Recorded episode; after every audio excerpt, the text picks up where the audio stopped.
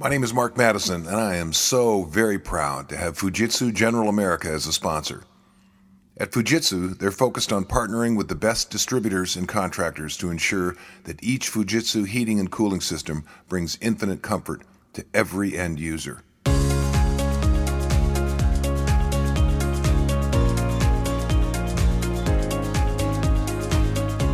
Today's guest is Bob Burg, a sought after speaker at company leadership and sales conferences, sharing the platform with everyone from today's business leaders and broadcast personalities to even a former U.S. president.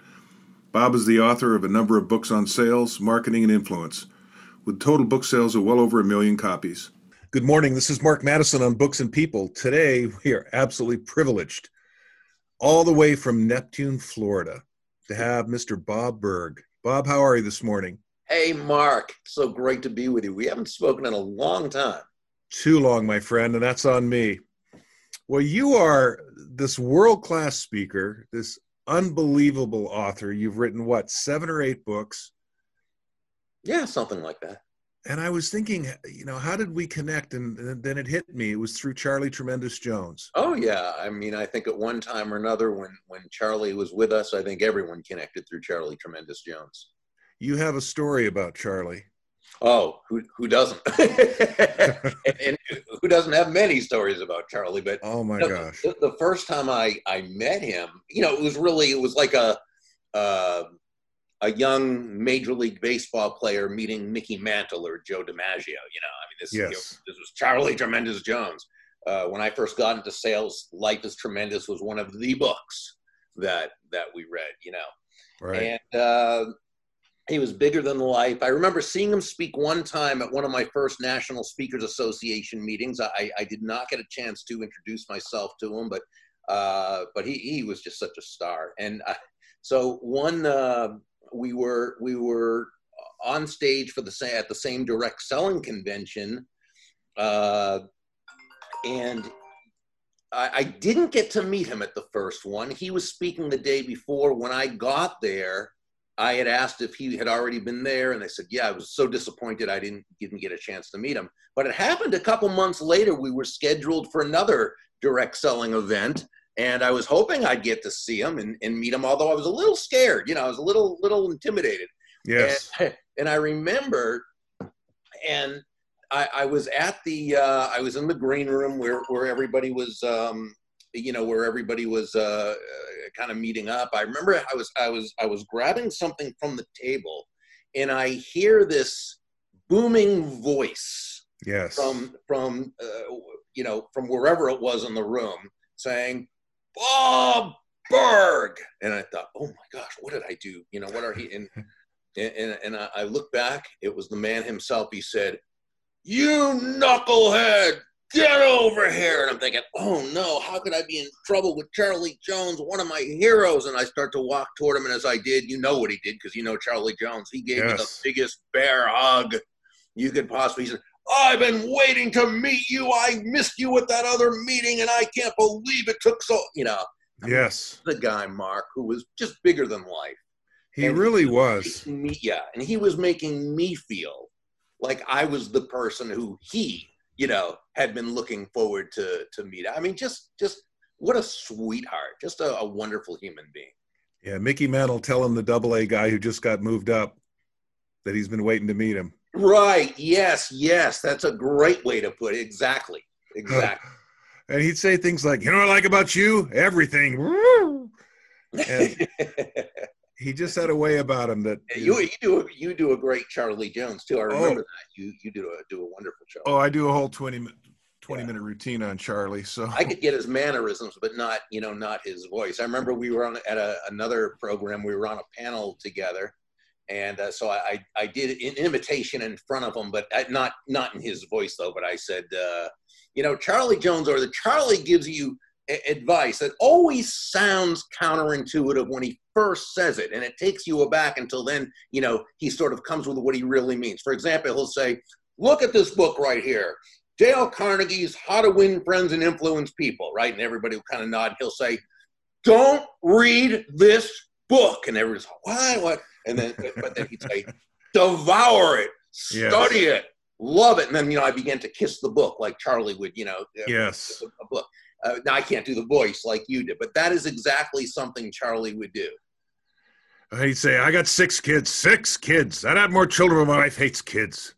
and it's like Gloria's like the sweetest woman you ever met. But mm. yeah, he just hits you with these aphorisms, and I just I never knew anyone like him.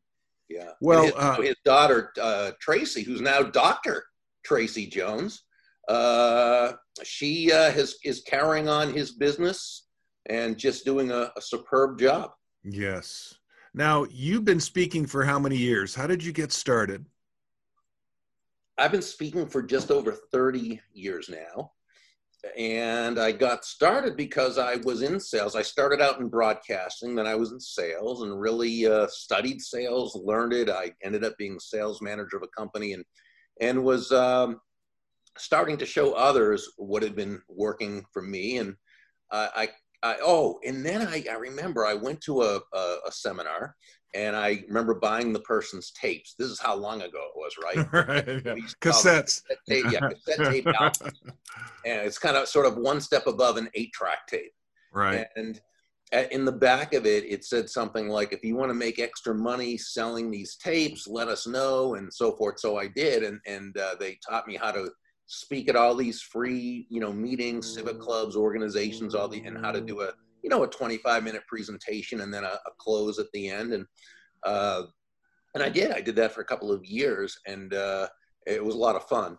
Uh, but then I wanted to kind of go off on my own and, and, and speak and teach on, you know, what, what I really liked and uh, what I wanted to do. And so I, uh, I joined National Speakers Association because um, you know, some people I had met said this that's the association you want to join. It's a, a, an association of professional speakers at different levels along their career and so forth. And uh, and I did, and that turned out to be a great move because I got to learn how to actually have a speaking business. Did you meet Cavett Roberts before he died? I, I did. And about a year before he died, he was a, a lovely man. I remember I had a conversation on the phone with him too that I, I just totally treasure because, you know, he's the guy who actually coined the phrase, and this is, and it's it's always credited to other people, and it's always credited to different people. But he's the one who coined the phrase. People don't care how much you know until they know how much you care. Yes, that was his. And so I called him up because I was doing an article or something on that, and I wanted to make sure there was that I was totally quoting him correctly, that it was him. So we we spoke on the phone, and uh, it just couldn't have been couldn't have been any nicer. And everybody who I knew who ever met him said the same thing about him. Yeah, just a sweetheart. I had uh, I had some CDs by him. I never had the privilege of meeting, obviously, but so you wrote a tremendous book called Endless Referrals, and in that book you say, all things being equal, people do business with people and refer business to people that they know, like, and trust. What do you mean by that? Well, so there's a couple elements of that. Um, first of all, it's talking about the relationship itself and how important the, the relationship with is. And then all things being equal, and this is a very important part that often gets left out when people do this. A lot of times people say, oh, Bob Burg says, you know, people do business with the, and refer business to those people they know, like, and trust. Well, right. yeah, but that's not all there is to it. Um, the, the, the all things being equal is a very, very important part because if things are not equal, and people say, well, things are never totally equal. No, they're not, but they're close enough to equal. Right. Okay? So, and, and, and, so if things are, are equal, all, all other things, okay, are, are, are equal or close enough to equal. So price, quality, uh, deliverability, uh, guarantee, you know, everything that's needed, okay, all things being equal or close enough to it, people will choose, they will make the decision to do business with and uh, obviously refer business to those people they know, like, and trust. But that, but that all things being equal part must be there because see, if your if the quality isn't good, it doesn't matter how much they know, like, and trust you. Right. Okay. And so, so that's also very important. The quality, but it also might be a deliverable. If they need something delivered in 10 days, and you just don't have the capacity to do it, uh, they're going to go with the, uh, the, the competitor who can, uh, you know, assuming other things are close enough to being equal. So, but all things being generally pretty close to equal, that relationship is the one that's going to win the sale. That's exactly right. I, I can't tell you how many times, Bob, I've closed speaking engagements because I said, you know, as long as you have me do the keynote, uh, while I'm there, I can do a book signing, I can do a little workshop, I can even facilitate a panel discussion. So you get three or four to, for one And there's this long pause, and they'd say, "You would do that?" I said, "Why not? I'm there. What am I going to do? Go back to my room and watch HBO? I mean, right?" So all of a sudden, that takes the all things being equal out of the equation because they're not equal. Right. That's right. That's right. Well, you're finding ways to add significantly more value. Yes. And and that's going to be a difference maker. So you and John David Mann wrote a book called The Go Giver. How did you guys meet, and what were the circumstances around writing that amazing book.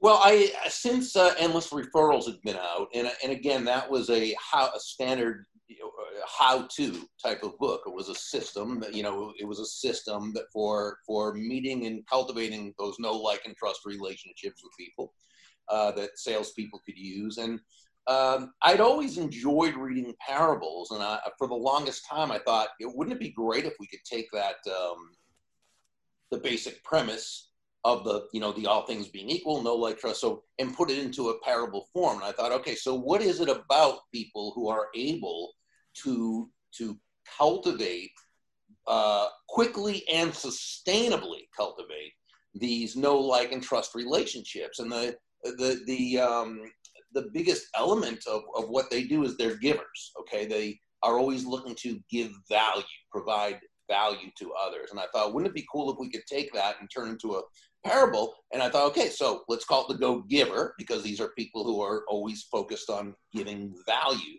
to others.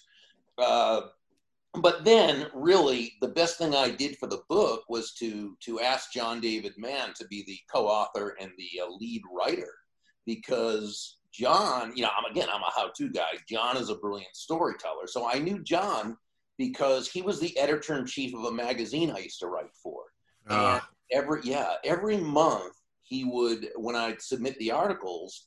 Uh, you know, a lot of times, and you know this because you've written a lot of articles, editors will kind of just chop and cut, and uh, not bad people. Yeah. They have to do, you know, they have to.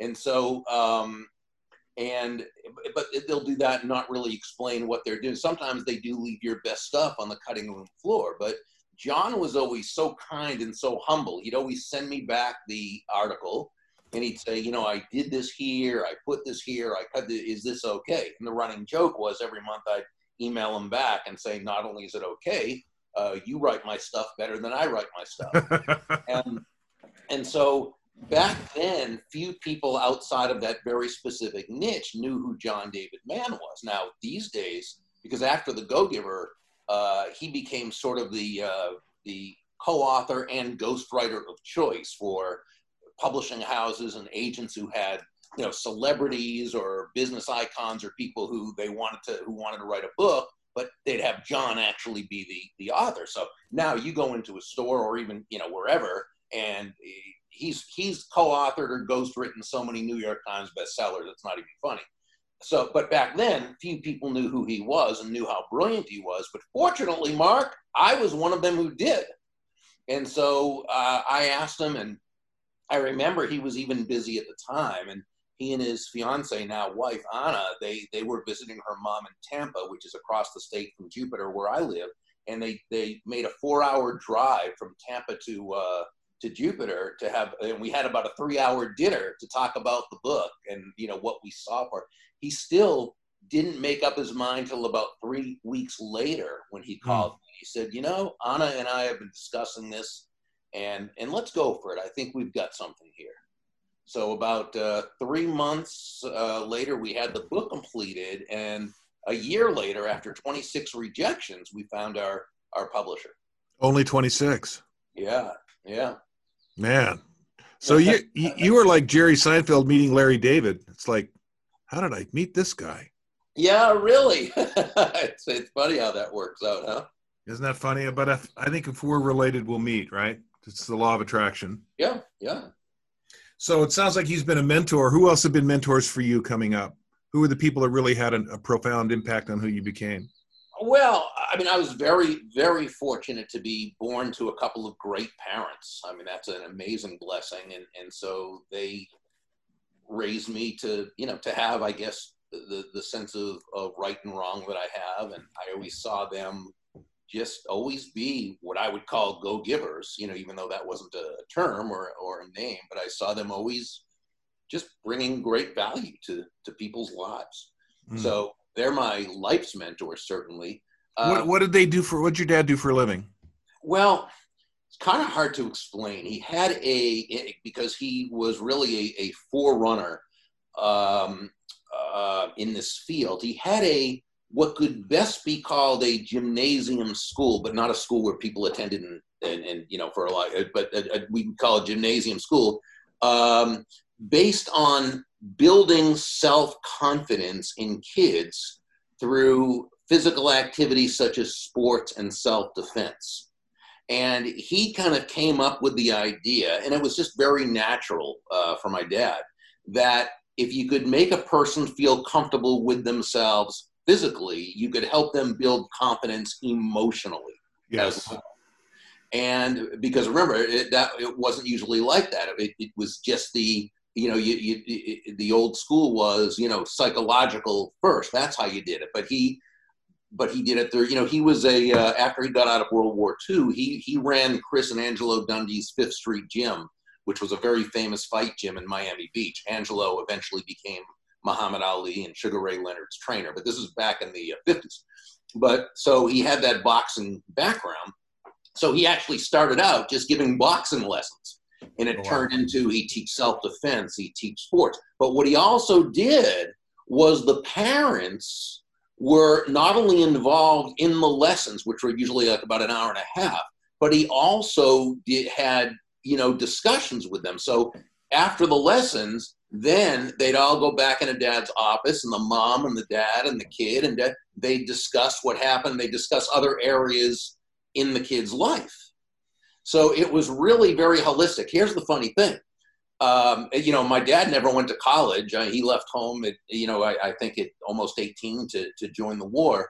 Um, he never went to college. He grew up, you know, very, very poor. It was, you know, the depression and it was, uh, he grew up in the immigrant, you know, slum kind of, you know, Americana type of thing. He was actually written up a full page article on, on him uh, in Time magazine in him and his business, which was called the Academy of Physical and Social Development. Wow. So, yeah, and so uh, I, you know, I kind of got to see Dad in action all the time and how he dealt with people, and he had just a very natural way. Uh, with me, it's not as natural. I don't necessarily have a natural love for people, you know. Um, uh, it's something I had to really develop. But I, I, got to see him and mom and how they were and, and it was just a you know that was they they you know as I say they're my ultimate mentors. He was a good soul. Yeah, very, very. Who else? Uh, I was, uh, at, you know, I never had those, uh, you know, the long term kind of mentors, but I was always very fortunate that people showed up when I needed them to, you know, one of those kinds of things. Right. It could be someone, maybe a sales manager when I was just getting started, or it might have been a coach that worked with me well. Uh, uh, and there were drive-by mentors. My, you know, my friend Dondi Scumaci, she she speaks on leadership. She's a great author, speaker, practitioner, and we we uh, talked about this in a conversation once. We call uh, we we I think she probably coined the term, and I just agreed with her because she she's kind of like that, and then she gives me credit. But uh, the, the term is called the drive-by mentor, and a drive-by mentor is someone who just happens to come along at the exact time and place that you needed to hear and were open to a very important message. Now, you may never have met them before, or maybe knew them and not even. Uh, had two or three conversations, or and you may never see them again. Right. But at that very point, they happened to show up at just the right time and gave you life changing advice. Yes. And that happened to me. And and so, you know, I'm I'm just very grateful for all the people that have been in my life as mentors, my my lifetime mentors, uh, my my uh, for a time mentors, and then even the drive-by mentor. You're a sponge, though. You read a lot, right? How many books a year do you read? Huh. it's a good question because I'm always reading. I'm not a fast reader though, because I'm always taking, you know, to me, if a book's worth reading, it's worth taking lots of notes. Yes. And so, uh, you know, I would say maybe I end up reading 50 or 60 a year, but, um, but you know, people think I read a lot more books than that because I'm always reading. But no, it takes me takes me a while to get through them. Yeah, do you mark in your books too? Highlight, dog ear, annotate. Oh gosh, yeah. I my, you know, uh, you know, there are some books I just don't have the heart to do it. So let's say you you have a book like Orson Swett Marden's Peace, Power, and Plenty, which was written I think in 1900, right. and I've got one of the original copies.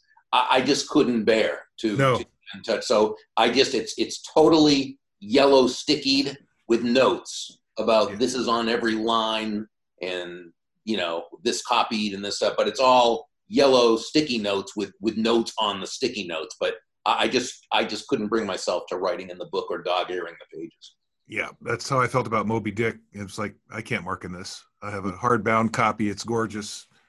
Yeah, of all the other books, absolutely. That's why I have a hard time throwing them away. Yeah. Oh, I, I don't throw them away. it, it, I, try. It doesn't work. I remember lending a book to uh, a friend of mine who was the CEO of a company, and he said, "I enjoyed reading your notes in the margin more than the book." that's right. I'll bet. And I thought, yeah, yeah, that's interesting. So, how are you navigating through all these challenges and changes that we're experiencing? Well, I mean, I think it's like anything else. You, you you've got to to um, deal in truths. Uh, I think successful people you know they do that first they they don't bury their head in the sand they uh, doesn't mean it's it's it's pleasurable or fun i mean i'm certainly not enjoying what's what's going on any more than anything else and my heart breaks for those people whose lives have been just ruined uh, right. from this but I, I, think what you got to do is you not I don't even want to say embrace, but you accept the truth of the situation, and you also look at what you cannot do, okay, what's out of your control. Right. But then you don't focus on that.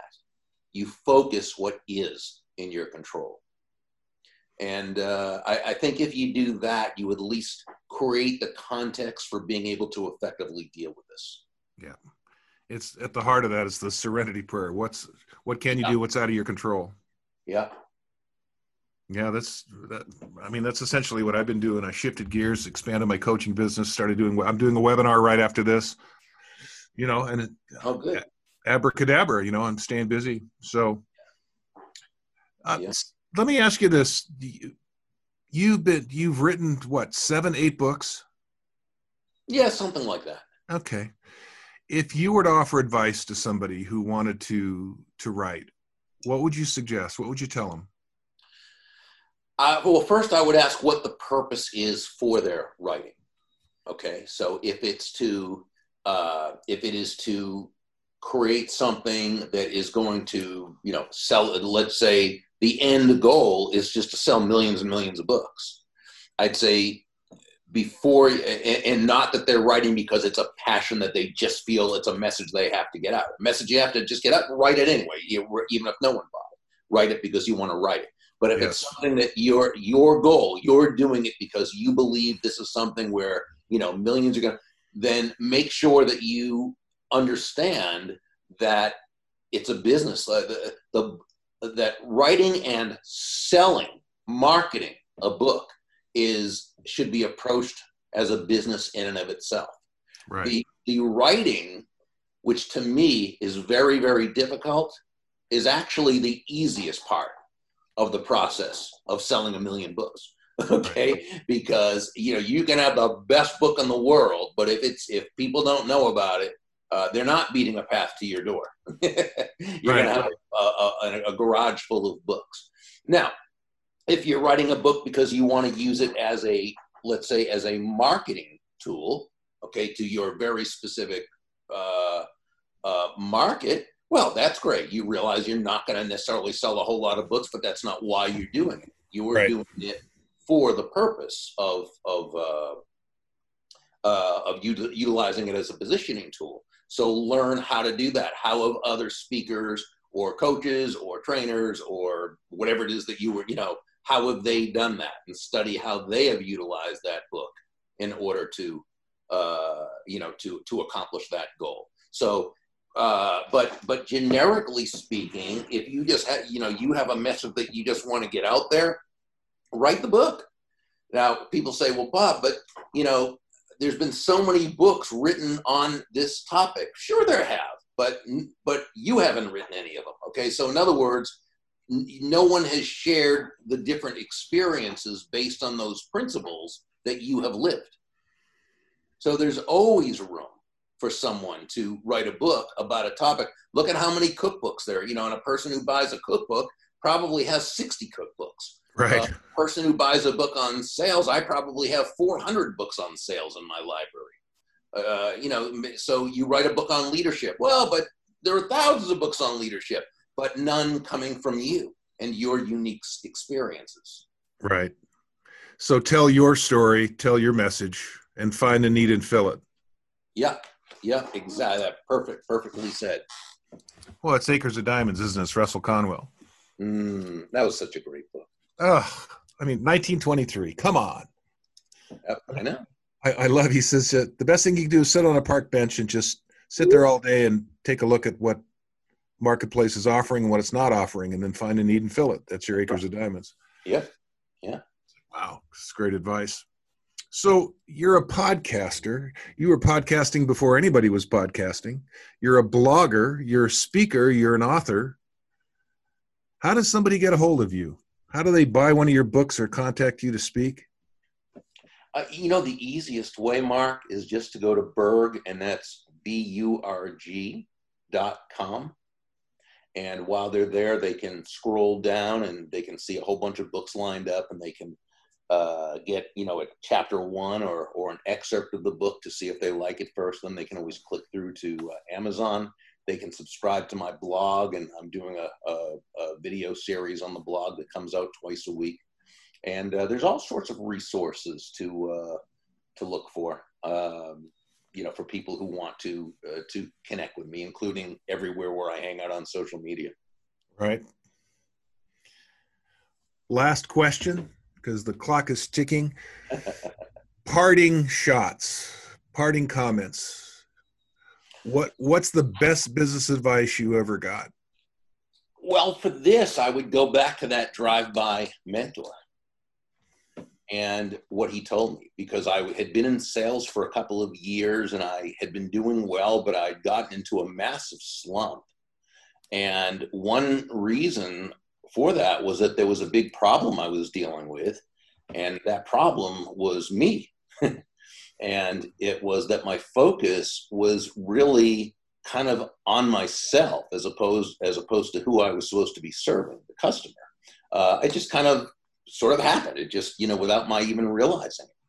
And I remember coming back to the office one day after an unsuccessful selling appointment, and I think he saw me sort of as Joe, the protagonist in the in the story, the guy with all this potential, a you know, good kid, up and coming, uh, ambitious, aggressive, but whose focus was was kind of backwards. And he said, Burg, he was a, a last name kind of guy. He said, Burg, if you want to make a lot of money in sales, he said, don't have making money as your target. Your target is serving others. Now, when you hit the target, he said, you'll get a reward. And that reward will come in the form of money. And you can do with that money whatever you choose. But never forget, he said, the money is simply the reward for hitting the target. It ain't the target itself. Your target is serving others. And that's when it really came to me that great salesmanship was never about the salesperson. Great salesmanship was never about the product or service, as important as, as that is. Now, great salesmanship is always about the other person. It's about that person whose life you choose to add exceptional value to through your product or service. It's how their life will be made better as a result of that product, that service, and as a result of knowing you. So it really is true. I can have everything I want if it's just helping enough other people get what they want first.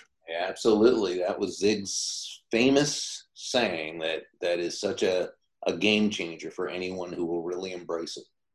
Well, the way he framed it too, it really is true.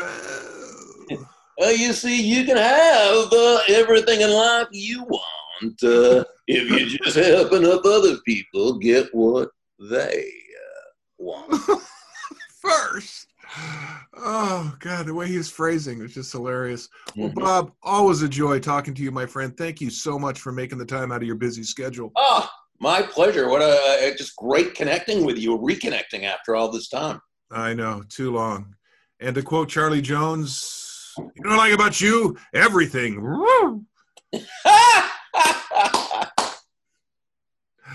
And that's what he'd say. All right, my friend, take good care. We'll talk again soon. all right. Thank you so much, Mark. Thanks again. This podcast is brought to you by the team at Fujitsu General America. And like this podcast, they're focused on education and development. From the day they sold their first comfort system in North America, they've been unwavering in their focus on training. It doesn't matter if it's application, installation, or service. A better trained technician brings better value to the homeowner. So when you're looking for infinite comfort, think Fujitsu. Thank you for listening. If I struck a chord, inspire you to action, or piqued your curiosity, let me know. Call or text me at 206 697 0454 or send me an email at mark at sparkingsuccess.net. Should you wish to hire me to speak to your organization or association or order one of my books, simply go to my website www.sparkingsuccess.net. And remember, make it a great day unless you have other plans.